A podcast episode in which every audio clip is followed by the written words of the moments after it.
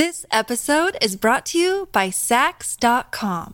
At Saks.com, it's easy to find your new vibe. Dive into the Western trend with gold cowboy boots from Staud, or go full 90s throwback with platforms from Prada. You can shop for everything on your agenda, whether it's a breezy Zimmermann dress for a garden party or a bright Chloe blazer for brunch. Find inspiration for your new vibe every day at Saks.com.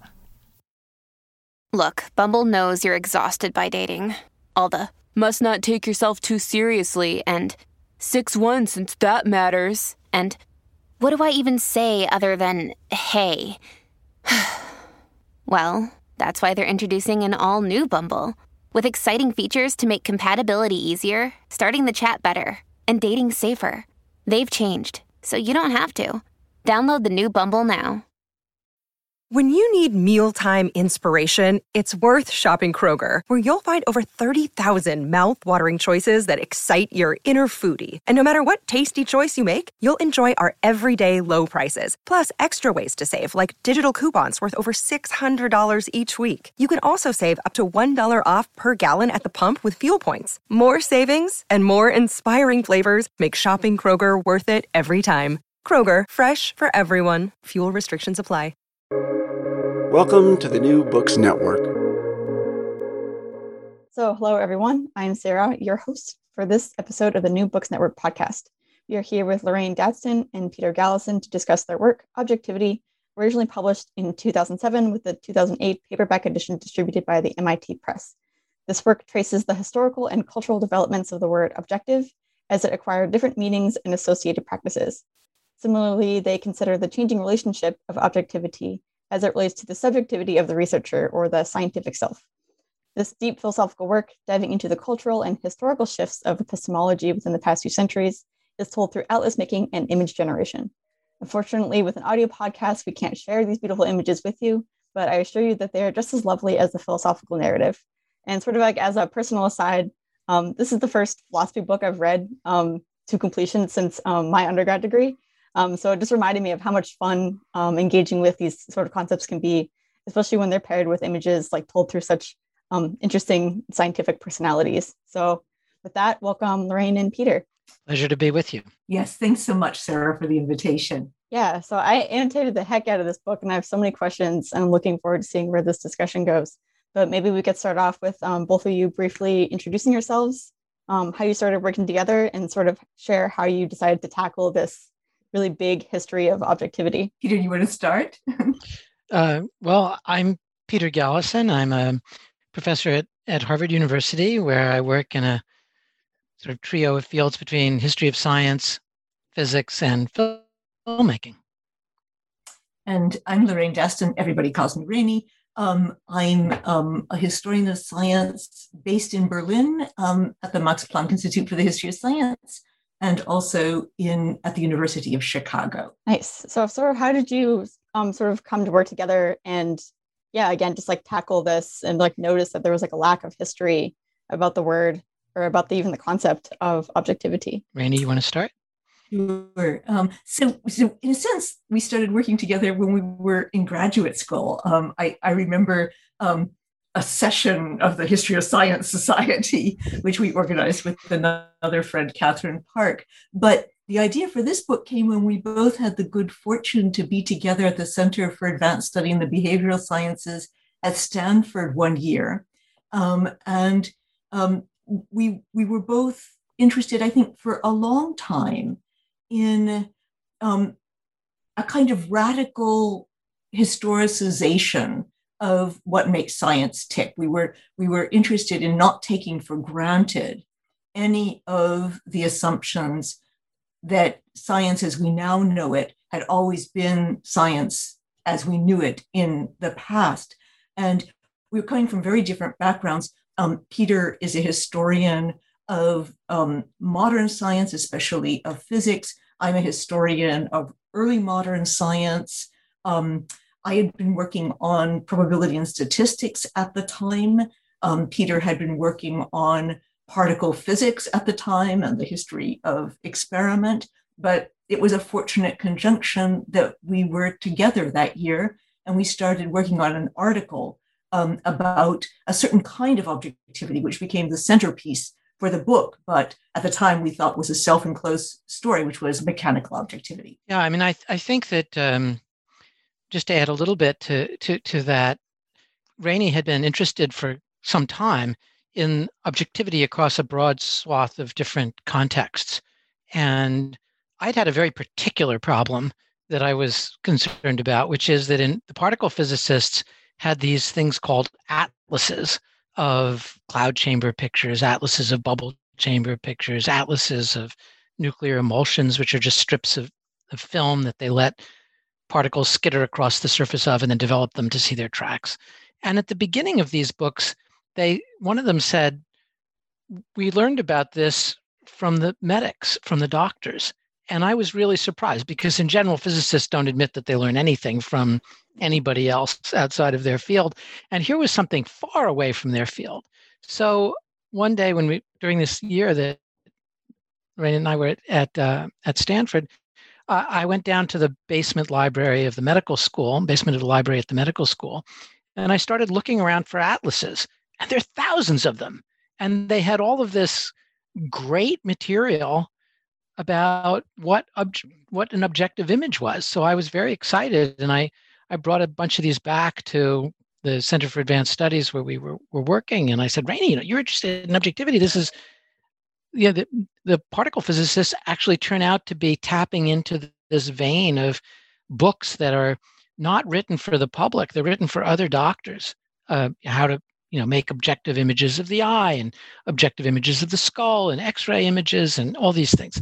So we we we thought it would be really fun to explore this. And i mean that it took many many years for us to finish that book. We worked on it for um, a decade and a half but it um, on and off and it took we had some many things that we had to figure out along the way but it was that was the beginning and we you know it's been it was incredibly fun working on it together. I can totally imagine like these the images that you have in the book they're like beautiful and so strange and so particular. Um, I think it's interesting though. I, it definitely the your your statement about physicists admitting that they learned something from other people. That's really funny. Um, but if, sometimes I like with the science background, I feel like it's almost hard to sort of transcend or go beyond like barriers of discipline. I think that's something that you maybe even hit on in this book too about like how within the different types of objectivity there's like different types of science that sort of happen in the different categories yeah that was something that interested us a lot and um, as peter said it surprised us as well in part because there is this hierarchy of the sciences at least in the minds of the physicists who consider themselves to be the pinnacle of this hierarchy of the sciences but also historians of science um, also tacitly, at least at that time, observed disciplinary boundaries of the contemporary sciences. So even though people who worked on the 16th and 17th century and earlier periods knew that the classification of disciplines that we now have um, was a product of a fairly modern university system of the late 19th century, we tend to take them for granted. So people would identify themselves as historians of physics, historians of mathematics, historians of biology. Um, and what this book forced us to do was to think about developments in science which were transdisciplinary, um, which were happening, um, and this really did astonish. They were happening in crystallography, they were happening in anatomy, um, they were happening in physics, they were happening um, in botany. So it it really made us rethink not just the question about objectivity as an eternal scientific virtue, but also about the way in which our own discipline had become sort of balkanized mm-hmm. in a mirror image of the balkanized modern research university. Yeah, I think that, you know, in a way we traded um, a length of time. I mean, really looking at this very long period from the early scientific atlases of the 18th century through to contemporary science. So we extended the reach of what a usual study would be. I mean, historians tend to be focused on a century or a part of a century or a decade. Uh, and here we are looking at, at several hundred years. And then, but we decided to not, not be looking at objectivity in statistics and objectivity and journalism and objectivity and many other areas, although we were interested in those things, but to focus really on these atlases. And there were individual publishers like Springer Verlag that had series of atlases. And it became, there were not, that wasn't the only press, but there were a couple of presses that produced large numbers of atlases across many different domains. And that was very interesting because there came to be a kind of genre. It was a recognizable, um, it was a recognizable species of literature that was in, in part answered our original question, which is what are the what are these strange atlases of cloud chamber pictures? I mean, we think of atlases nowadays mainly as as geographical guides, but um, these were these were something else. These were picking out the working objects of a mm. particular domain. What are the standard forms of clouds? What are the standard forms of a particular kind of plant or of the human skull or the hand or a particular instrument, you know, a ophthalmoscope? And what are the kinds of things that you can learn laying out the basic features of the, the images produced by that instrument?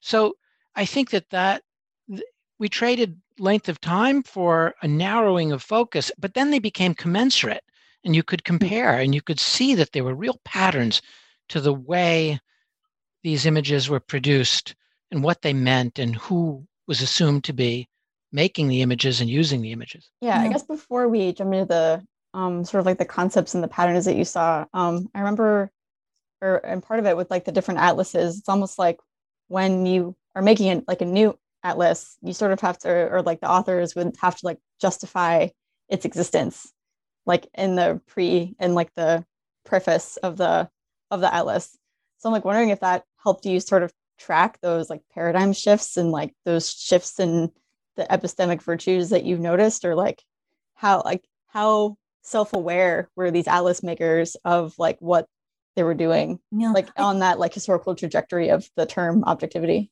yeah i i, I mean i don't I, I wouldn't um ascribe to them an awareness of the entire arc. Mm-hmm. But one has to understand the purpose of those prefaces. Every atlas starts out by assuming that it will be the last word in its discipline. It will be the definitive atlas to end all atlases. Um, for two reasons, one of which Peter has already elaborated, which is you're training the eyes of an entire discipline. That training is not only um, intensive in terms of time invested, once people have learned to see in a certain way, it's extremely difficult to unlearn that and learn a new way of seeing. So you have to offer um, an apology to your entire discipline for why you are starting all over again. And epistemic virtues turned out to be ammunition in that fight. Um, and therefore, these atlases, I don't think that was the original reason. Peter will correct me if he remembers otherwise. I don't think our original reason for um, using the atlases as our centerpiece was that they would be flags of a new urgency about epistemic virtues. But in fact, it turned out that way. I don't think we realized at first um, the enormous investment, including monetary investment, but also investment in time and professional credit that went into making each of these atlases. You know, one thing that I think you you met, you alluded to, Sarah, at the beginning of our, of of this um, event is that we came to understand over time that every form or argument of object for for objectivity presupposed some notion of subjectivity, that they actually traveled in pairs, and in order to achieve one kind of objectivity, you had to distinguish it, suppress it, or bar it off from a certain form of subjectivity. Like left or right or up or down, there are certain concepts that are only meaningful in contradistinction. And when we began to see that, which was after, I mean, in, in its full form, after our our, our first article, um, it, it it gave us a new approach. And so we began to say, well, what kind of person do you need to be able to make an image that we called mechanically objective? That is to say, that was in some way a kind of transfer of nature to the page with a minimum of intervention. Well, the, the right kind of person is a supreme, supremely capable at self-suppression, at self-abnegation, of denying their inclination to see the confirmation of a theory or to leap to the recognition of a pattern or to, you know, whatever it was. Instead, somebody who was so self-restrained that they could allow nature to pass to the page in an almost protocol driven way, whether it's tracing or uh, later hmm. photography or uh, many other techniques that were aimed to be able to bypass the the artist observer scientist yeah because we um, now take that kind of suppression of self for granted when we speak about objectivity it's perhaps hard to recreate how both radical and repulsive it was in the middle decades of the 19th century when it was first militantly introduced. Um, some scientists, like the German embryologist and naturalist Ernst Haeckel, had nothing but scorn for the idea that you would try to eliminate um, all of the scientific authority, the, the cultivated judgment, um, the skills of perception and discernment of a lifetime in order to turn yourself, as he said, into a passive photographic plate. So um, that was also, in many ways, very useful for us because a lot of the dynamic of the book is about collisions of objectivity with other alternative epistemic virtues like truth to nature and trained judgment. Um, and without those collisions, without those moments of indignation, disdain, and defensiveness, it would have been extremely difficult for us to show um, that objectivity is not alone on the stage of possible epistemic virtues, that there's nothing self evident about the self abnegation Peter has just described as a cardinal scientific virtue. One way to, to, to see this is to try to when we try to do this in the book uh, is to is to explain why the earlier form of right representation the truth to nature aspirations that roughly speaking gets its foothold in the 18th century was so plausible it, you know it's not just some stupid error that they made they're people like goethe you know they're they're they're the crowning rulers of science in in many ways and if you asked Goethe, you know, why don't you just draw the particular clover outside your window? You know, that would seem ridiculous. I mean, the caterpillar had eaten one of the leaves, and the and some of it was burnt by the sun, and you know, he had stepped on it by mistake when he was walking out the door. I mean, why would you take a particular clover when you could draw the thing that represented clover, the the Urpflanze, as he called it, the originary the originary plant. And so, and the same was true for many of the things that he studied, and then many others at this period studied, whether clouds. There are a million kinds of clouds. There are an infinite number of clouds, and every cloud you look at is changing while you watch it. So it was an act of supreme innovation to be able for Goethe and others at that time to be able to say, look, the clouds can be classified and we can get their basic structure. You know, we can distinguish between a cumulus and a and, and other forms of clouds, and and that that then gives us a, a foothold, a beginning of a, an ability to talk about the weather or or or botany.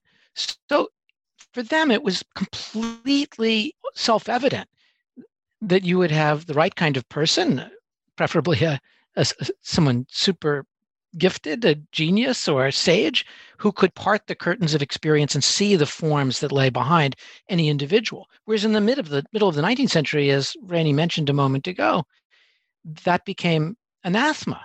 We don't want to hear from you what you think it should look like. Just draw the skull that's in case 12 of the museum. You know, I mean, and then and then you'll have something to show us. But this was a radical shift from a kind of sage showing you the reality behind appearances to somebody who said, This is the appearance, this is the particular. And some sciences never made the transition. So the botanists, for example, to continue with Peter's example of the Urpflanze, um, the botanists experimented for a while with not only photography, but with something which was called the Naturabdruck. So it's a kind of, you press a leaf, for example, um, with enormous pressure onto a very soft lead or copper plate to leave an imprint.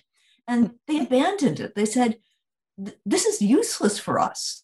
What we really want are um, types of plants, even um, not just for the species, but also for the, the genus. And if you look at um, um, a flora these days, it's really rare to find photographs or any other attempt at mechanical objectivity. It's still drawings and often line drawings without color um, to capture um, the type, even though nobody believes anymore in any metaphysical sense in the types. Yeah, I feel like one of the questions I remember having was like sort of what sort of characteristics of like the truth to nature sort of like made up for like the limitations of any of mechanical objectivity but it sounds like there that like it's in many cases it is more important to be able to have that um, ability to recognize like the different types or the archetype or things like that. But it just also makes you wonder how given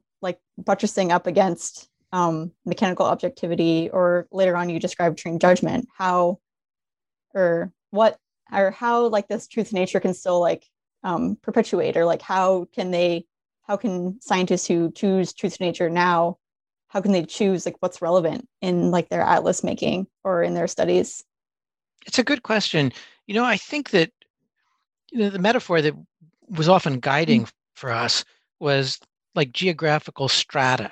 So you had a layer of of the truth to nature which wasn't suddenly displaced by mechanical objectivity it persists.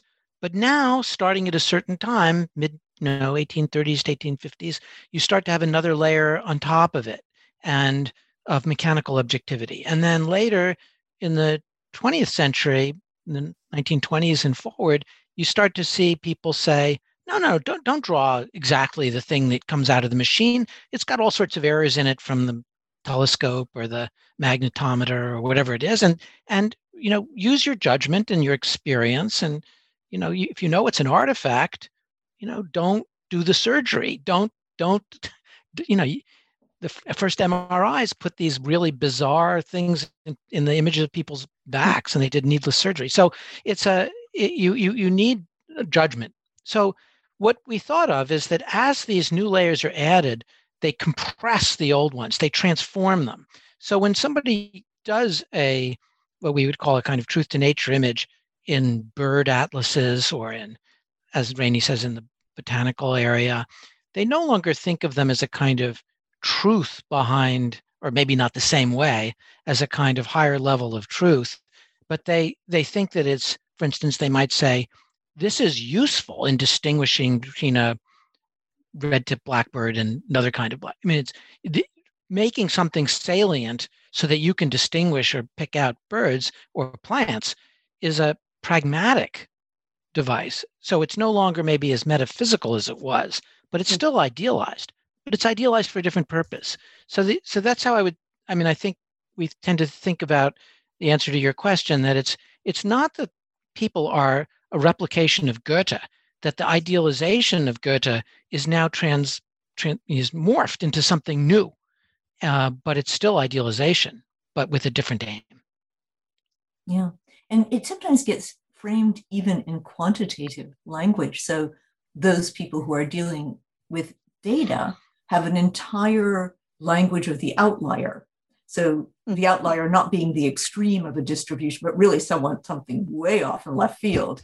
And um, th- there's always a question of whether or not, when you are reporting your results, um, you include a data point which you think is probably almost certainly an artifact because you have no possible way of understanding the mechanism by which it could have been produced, or whether, assuming um, the mantle of, of, mechanical objectivity, you say, we're going to take everything, we're going to include everything um, in our, our least squares anal- analysis or not. So that's another way in which a much more modern language, so error analysis of this kind gets developed in the late 18th and throughout the 19th century, is then folded back upon what is essentially the same kind of truth to nature judgment. So would you say that it the sort of trained trained judgment that comes from this sort of combination of um, the truth to nature, sort of abstracting um, the particular or abstracting from the particulars, this like idealized concept in accordance with or in conjunction with like the mechanical objectivity nature of like using a tool or a technology to represent the thing exactly. Um, I'm not sure where I'm going with this question. Is that sort of like sort of like that process? Well, I, I think maybe one way of construing your question might be that so we have this truth to nature where somebody like Goethe picks out the right typological classification of clouds or plants. Then we have mechanical objectivity where the goal is to replicate individuals on the page as closely as possible to the individuality or particularity of a, of a particular thing, cloud or plant or skull. And then trained judgment, you might ask, is that just a return to Goethe because judgment is being used? And we, we argue that that's not the case, that nobody, Goethe would never say, if you want to be like me, just train up and you'll be able to pick out the fundamental or types of nature. Um, you can't. I mean, this being a sage of this kind, or Cheselden, or Albinus, the great anatomist artist, um, it was something else. It was a special insight, a special vision that they had. Whereas trained judgment really is trained. I mean, the goal, and we we have the textbooks to to support that. That you know, say, look, if you want to distinguish, you know, the trace of a grand mal from a petit mal seizure, here's how we can train you to do that. We may not be able to make a machine to do it, but in two weeks or four weeks, we'll we'll get it so that you too can make it in a replicable way. It's objective in that sense. It's not the, the three of us could could learn how to make these distinct distinctions among those traces or plants or whatever it was. And so training is is a way of saying even if we even if it's not a machine codable protocol, it's still something that can be shared and learned and you know it, it's an acquired skill. And that skill will allow you to distinguish between artifacts of the machine or the environment and something real and and therefore give you put you in a position to make the image proper and not tied to the vicissitudes of some machine which malfunctions when you know a rabbit jumps on the doorstep or something i mean one example of trained judgment in action right now is um, the citizen science website Zooniverse. Mm-hmm. Um, I don't know whether you've ever seen it, but one of its activities is um, for people without any astronomical training whatsoever to classify galaxies because the astronomers are just drowning in data because of all that's sent in by Hubble, um, the, the space telescope. And it's exactly as Peter describes it. Um, anyone, even me, um, can train to classify these galaxies um, relatively quickly in ways which are reliable enough to be useful to the astronomers. Um, and no one is under any illusions that we possess even um, a knowledge of how galaxies are formed, much less um, the deep insights of a Goethe or a Linnaeus. Yeah, I remember that you had um, one of like the stories that you shared was about like Annie Cannon, who ended up like co-authoring an atlas like cataloging star spectra, and how like even though she didn't have like astrological um, background, that she was still able to like rearrange how the spectra, um, like rearrange how the spectra could be presented in the atlas because just like just by going through it herself.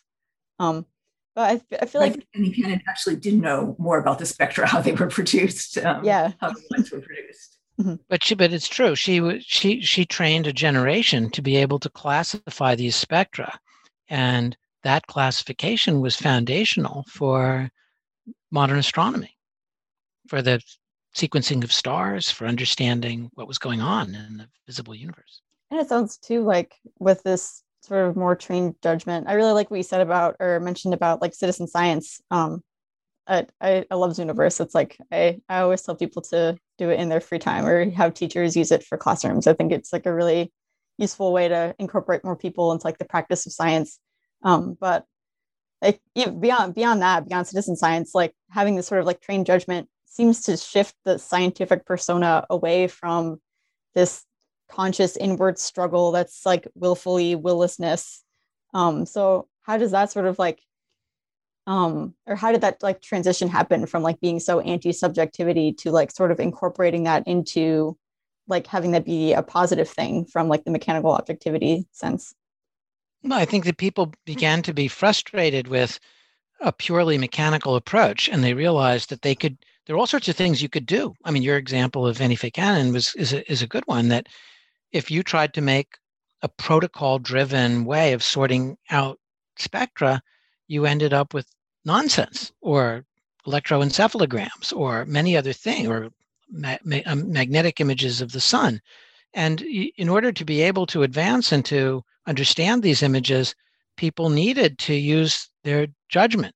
And so I think that recognition felt the mechanical objectivity began to feel too constrained. And the idea of trained experts became was disentangled from this older idea that like I have a unique vision of what this look should look like. It was instead saying, I trained to do this. I could train you to do this, and we could get the same answer. It is replicable. It's objective in that sense, but we don't know how to make it into a machine process. This episode is brought to you by Saks.com. At Saks.com, it's easy to find your new vibe. Dive into the Western trend with gold cowboy boots from Staud, or go full 90s throwback with platforms from Prada. You can shop for everything on your agenda, whether it's a breezy Zimmermann dress for a garden party or a bright Chloe blazer for brunch. Find inspiration for your new vibe every day at Saks.com. I mean, I think it's interesting now from um, the standpoint of machine learning to mm. think about how an aspect of the self was allowed to re-enter this process, as it were, through the back door, because no one was under any illusions that you could introspect and understand how you did what you did.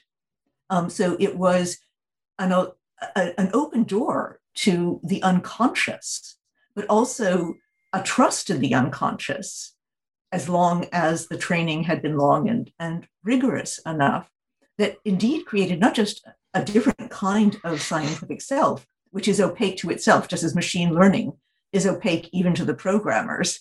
Um, but also, it created um, a much more collegial um, relationship between scientists and their artists. So. Um, the, the, relationship between scientists and their artists in the truth to nature schema um, was very hierarchical. Um, and that really changed. We were quite surprised to see in our 20th century sources how much respect and genuine collaboration there was um, between the scientists and the artists that they work with. There's one moment that I loved in that as an example of that, where one of this surgeons who was making an atlas said, I could have asked this artist, whose name was Daisy Stilwell, I could have asked Daisy Stilwell to simply draw as if she were a photographic camera, but that would be ridiculous. Why wouldn't we use her trained judgment? She knows what's important and how to bring out the salient features of the procedure in the image that she drew. So that's a kind of statement that you just wouldn't have seen. And Rainie, Rainie is a, among many things, an expert on the 18th century. And when she found these amazing sources of, I mean, it's very hard to find these detailed connections between particular artists and particular uh, natural philosophers, uh, it was never that I defer to the good judgment of the artist I'm working with. It was, you know, telling this telling the person to do it again because it wasn't conforming to their theory of how this bug should look. This is particularly hilarious because sometimes um, the naturalist in question would try to draw himself one of these insects or flowers. You saw this person, this person could not pass a kindergarten art class. um, and he was trying to pontificate to his very talented, very experienced artist how it should be done. Yeah, I like the parallels that you had like throughout like the different epistemic virtues of like having like the four-eyed sight where you have like the um philosopher telling the artist what it should look like or the was it like the blind sight of mechanical objectivity where you're like you're trying to like not have anyone see it other than just like the camera seeing it. And uh, what was the term that you used for the um, trained judgment? Like physiognomic sight, um, where like you have the capacity for like the maker and the user like synthesizing and understanding like the relationship sort of like more um, in a combined way. So it just makes you wonder like um, sort of like the role of kind of like the role of aesthetics in like making and making an image and sort of like the roles between like scientific self artist self human self um in like knowledge curation it's like a yeah, huge no, question but no no it's a very good question i think that you know we, we would have the same view about aesthetics that we do about the arguments for right representation which is that it has to be it's historicized like we mm-hmm. what we consider to be aesthetic. I mean, the art historians, you know, this is their bread and butter. But, you know, taking a page from their book, so to speak, you know, the aesthetics, the the the, the formal constraints and ambitions and of of these different periods are different. Hmm. I mean, so in a way, we see the aesthetics as riding with this historically evolving idea of right representation in science.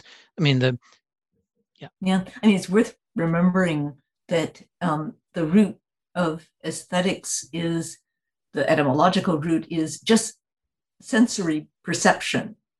So same root as anesthesiology, you know, to knock out all, all, all senses.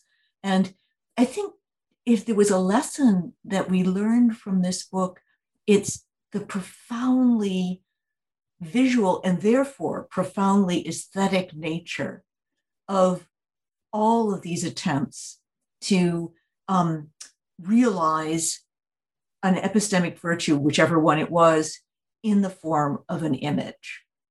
That there was there was no escape once once you'd chosen to use images, there was no escape from um, some form of aesthetic convention um, and to some extent aesthetic valuation yeah, I think that sort of hits home for me. Um, I like I remember like getting stuck on doing experiments or like having to try and like figure out what like the model or the mechanism of some like biological process is.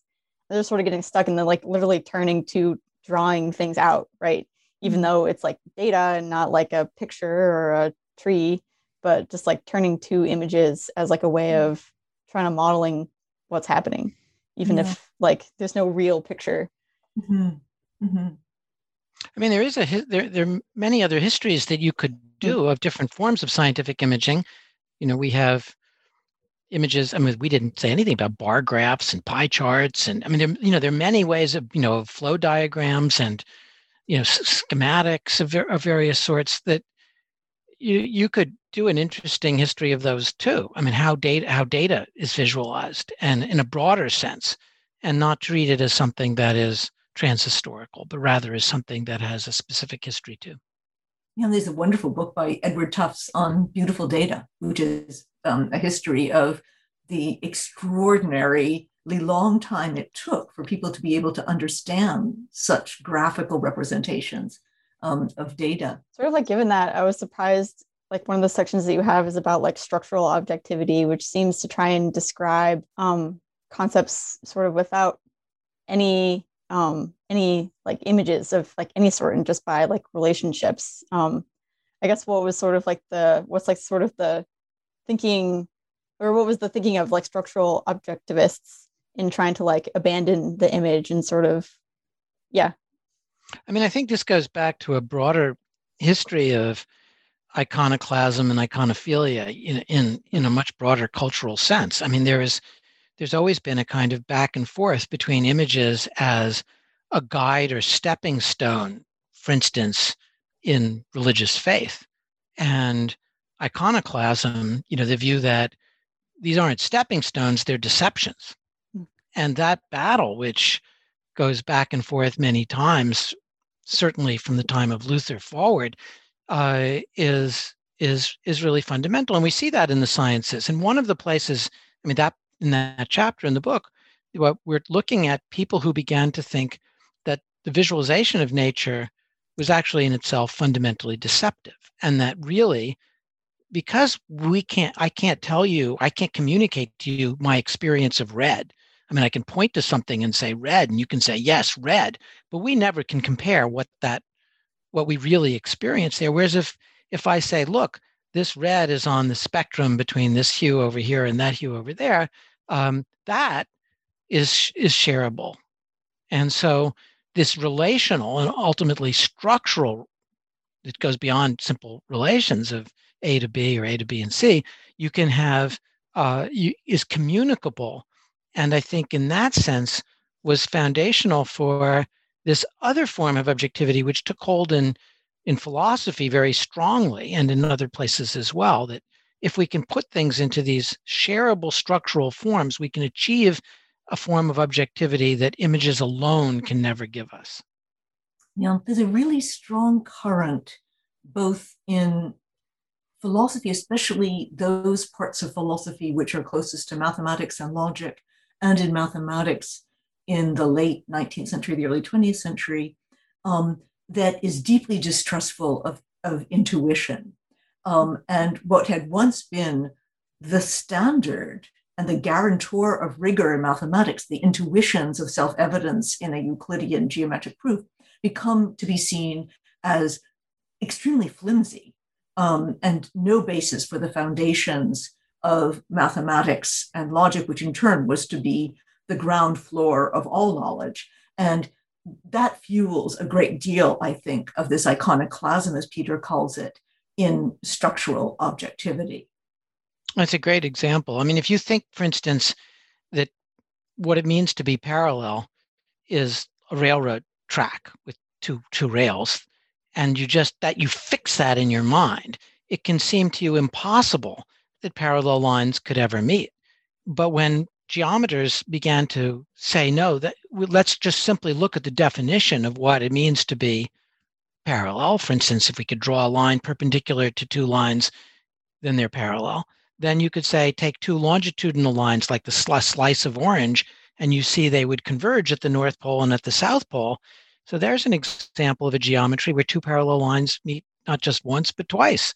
So you have to get it out of your head.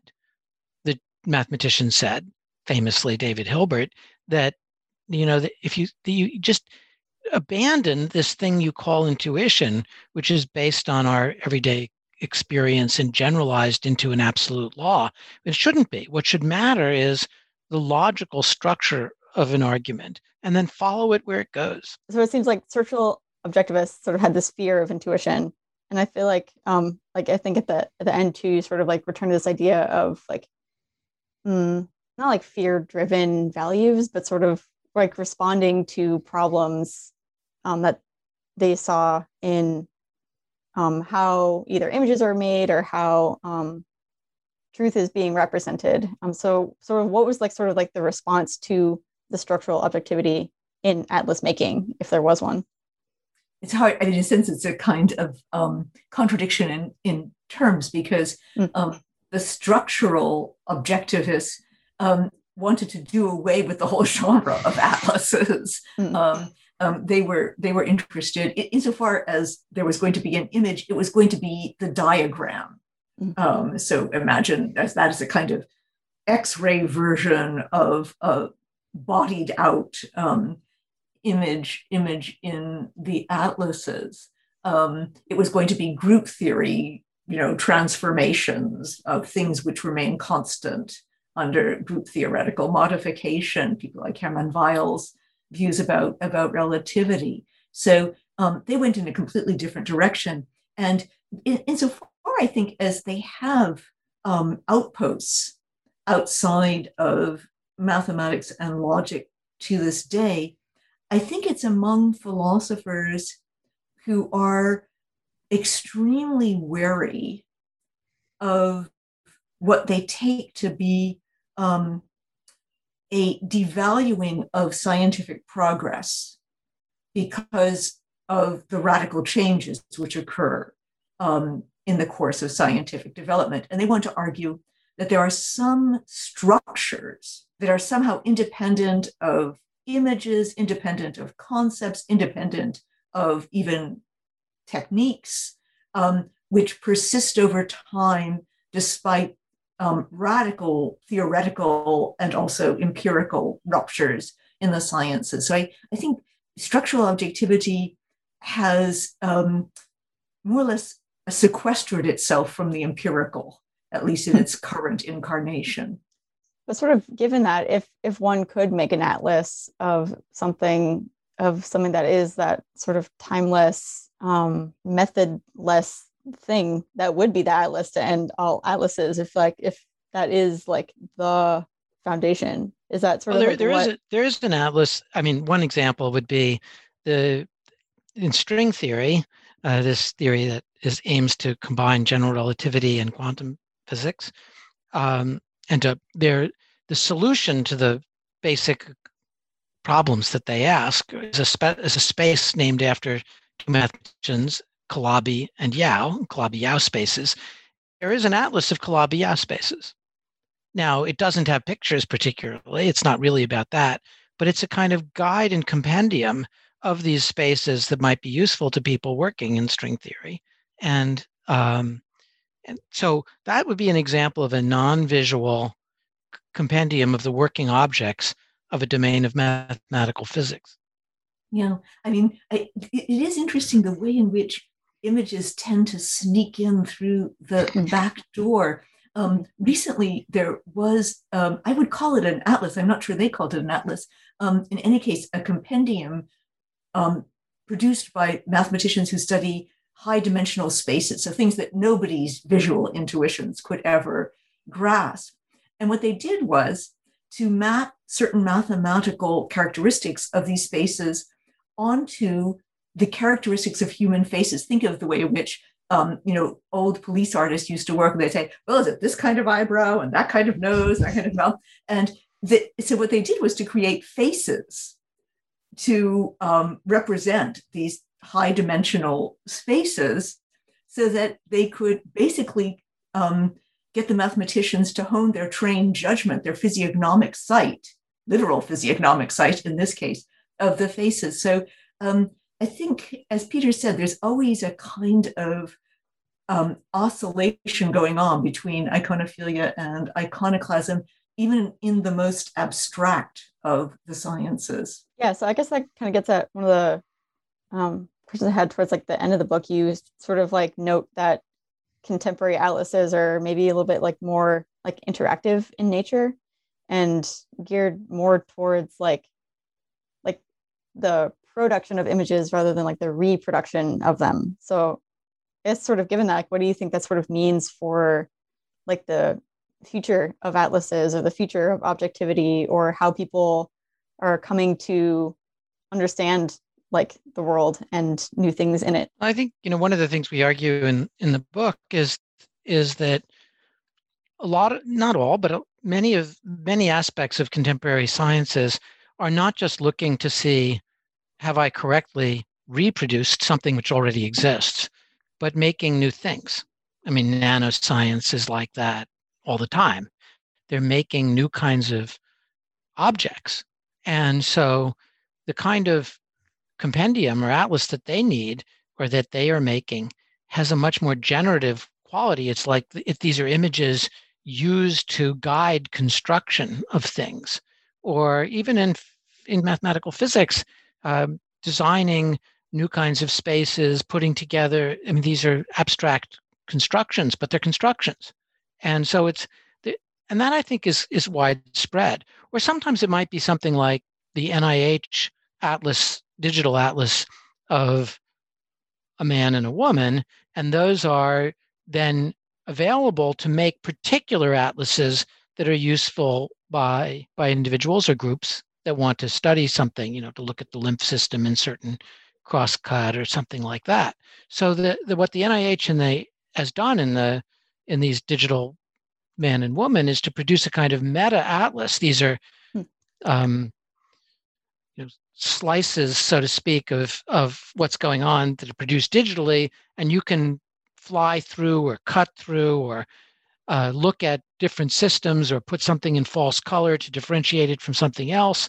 And so it's creating the abstract background, or not the abstract, but the higher order background against which you can make your own atlas or your own fly through or follow a vein or you know trace the contours of, of an organ and so i think that the you know what we were arguing there was that this the idea of a simple reproduction of an already existing nature as being the goal of atlases has begun to shift as the images are themselves more like documents of production yeah. or guides to production when a surgeon is doing a a microsurgery 2000 miles away looking at the video screen uh, she, she, she's not trying to demonstrate the existence of something she's trying to mm. reattach a nerve in a hand or whatever it is that needs to be done so i think that that's that's more like the kinds of images that we see in these kind of meta atlases and atlases of a contemporary digital sort that are becoming more widespread. Yeah. I think also that the um, rise and rise and rise of computer simulations as a new form of scientific empiricism is generating new epistemic virtues, which are all about, as Peter says, about production rather than reproduction. And it's no longer the case that one worries that one's um, depiction of nature is faithful or not one doesn't even pretend to be depicting nature anymore. Um, one is interested rather in what a computer simulation will allow one to do with the world rather than to mirror the world. Or to do a kind of what if simulating. What if, you know, you had two black holes colliding and this is under these circumstances and both of them are spinning and they're spinning in opposite directions you want to it's a kind of ex, explore you know explore exploration of the space of possible phenomena or if phenomena isolate you know what would happen if you looked at this phenomenon and imagined that there were no magnetic fields it was only electric or what if there was you know what if you looked at this from the perspective of being inside of something that it's not possible to be in um, what would you see and i think that that ability to kind of imagine a simplified or alternatives perspective or isolating elements becomes part of the ambition. Yeah, I like that. Um, it almost sounds like you're saying that the uh, method of producing the image is like more integrated with like the image itself, where you're trying to use that tool to figure out what you can do or what you can learn about the world, like using that tool. It almost sounds like it I remember like going through like the mechanical objectivity section and being like, I can't believe like maybe this is also like in a trained judgment framework that we're in now, just like being like, I can't believe that they trusted these images that like you need weird stains or that you were like literally inventing a camera. Like, how can you trust that camera if you literally just invented it? So it sounds like this sort of like integrating the tool with the process of producing these images sort of like um, answers that critique almost. Mm-hmm. Yeah, I think again, one has to always keep in mind what Peter said earlier about the way in which each new emergent epistemic virtue modifies the others, but mm-hmm. in itself is framed by what went before. So even though it seems to us absolutely ridiculous that people thought that somehow the camera, with all of its um, artifacts, the fact that it, you know, it doesn't produce color, you have to stand still for five minutes in order to get an image, that all of this somehow was producing um, a mirror image of what there is outside. Compared to the effort of drawing. It did have a kind of automatism to it. Um, so that, and the computer simulation compared to the camera also seems to be so much more productive, so much more um, creative um, in terms of the counterfactual worlds that it creates, that that's the standard, not an absolute standard as to whether or not um, there has been any agency involved in producing the image. It's Like a jazz song compared to what? You know, it's always it, it's always it's always compared to something. It's not mechanical sub specie eternitatis, it's mechanical compared to the idealization of truth to nature or judgment compared with the aspirations of mechanical objectivity. It's it's always in it's a it's a constant dialogue. It's back and forth. Yeah. And guess, sorry, go ahead. Oh, sorry. Um, I just wanted to say um, because this is often a way in which our book is read, but we didn't mean it to be read this way.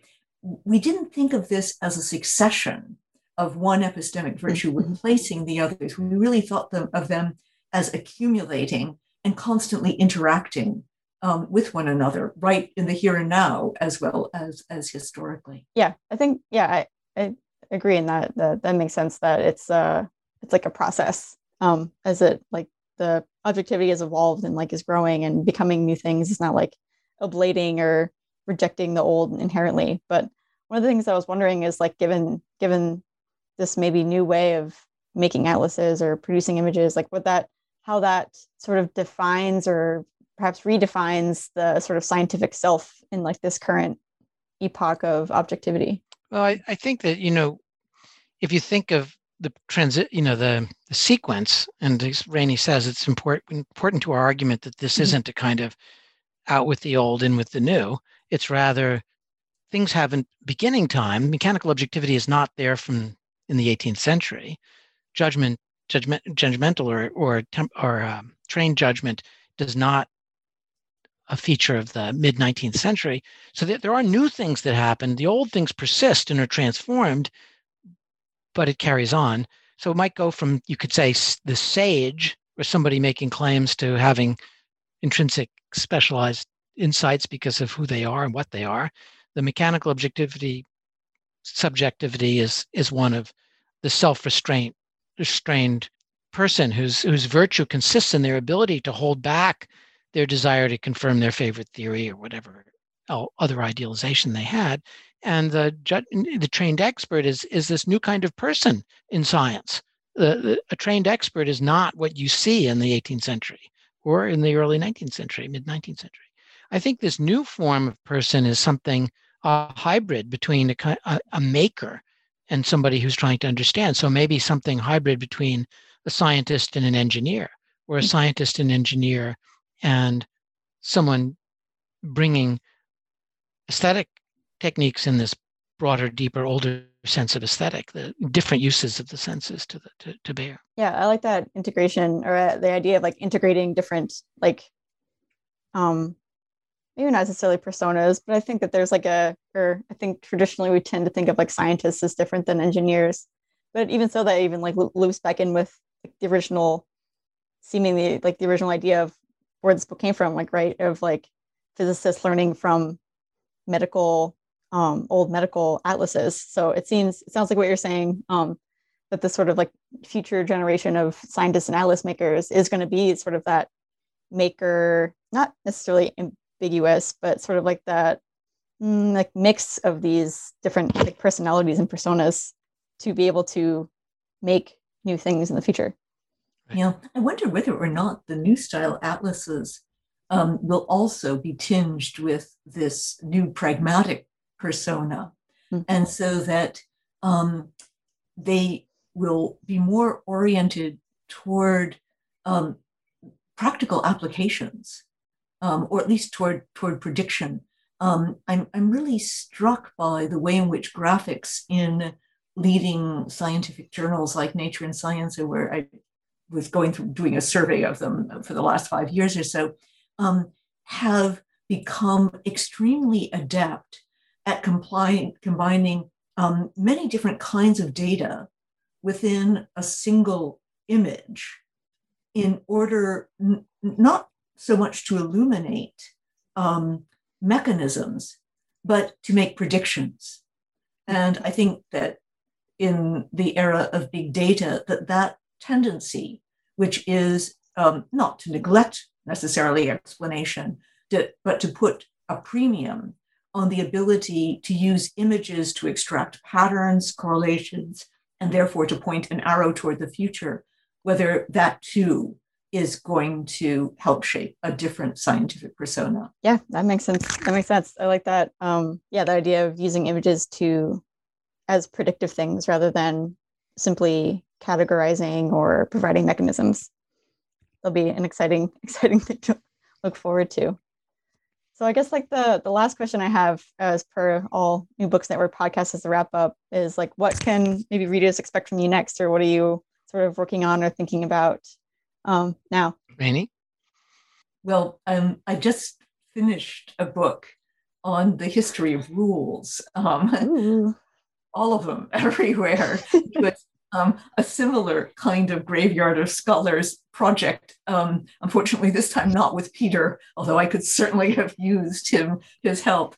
Um, um but it was an attempt to capture once again um, a fundamental form of thinking, perhaps the most fundamental form of thinking in human culture, and to give it a history. And the project that I've just started is um, one which, to my surprise, became timely, which is um, the origins of international governance and science. So we were, um, we are still in the midst of two global crises, climate change and the pandemic. And insofar as we have any kind of international governance capable of acting collectively at a global scale, it seems to be scientific. And I'm interested in how that came about. And I've been Sounds working so on on on black holes, uh, and in fact, some of the work that we did together has been useful in that respect, uh, making this image behind me uh, with the Event Horizon Telescope collaboration. And there, you you know, one of the ways that you know, I, I tried to gloss what we were doing in our collective discussions in the collaboration was that you have this image, which is a composite or average image over many images. And it because you're averaging the images, it emphasizes the things they held in common and de-emphasizes the things that they didn't. Uh, so it forms a kind of idealization. And then mm-hmm. once we got, uh, you know, the, there's also a, when we began the process, we had different groups all working to use their best judgment from the data as to what kind of image they could produce. Uh, and when that was done, we we we began to do something much more mechanical and did a survey of all the different settings, so to speak, of the collective antenna that represented the combination of all these observatories around the world. So you saw these three different moments of judgment, then um, mechanical objectivity, then idealization. They just played backwards in some sense from the way historically it had come. And it's a good illustration of of of how these resources produced over the last 300 years still are present at you know the edge of of, of things that we're doing. And then I, I made a film along the way um, about the making of that image called the the edge of all we know. And my current project and continuing with that work with uh, the art historian caroline jones we're finishing a book called invisibility is seeing and unseeing the anthropocene about how um, images are shaping or misshaping our, our perception of the anthropocenic changes around us. That sounds really cool too. Wow. So lot lots to lots to look up and lots for people to keep on their event horizon, if you will. Um, and Rainey and I are certainly always looking for projects on which we could collaborate. So we hope to do another thing. I'm sure we'll do more together. I hope so. All right. Well, thanks again, Rainey and Peter, for coming on to the New Books Network podcast. Um, again, um, the book that we've been talking about is Objectivity, distributed by the MIT Press. Big recommend for all you listeners to get it so you can check out the atlases alongside the text. Thank you, Sarah. Yeah, thank you, Sarah. Thank you for reading our book so so attentively. It was a pleasure to talk with you. Yeah, likewise. Thanks.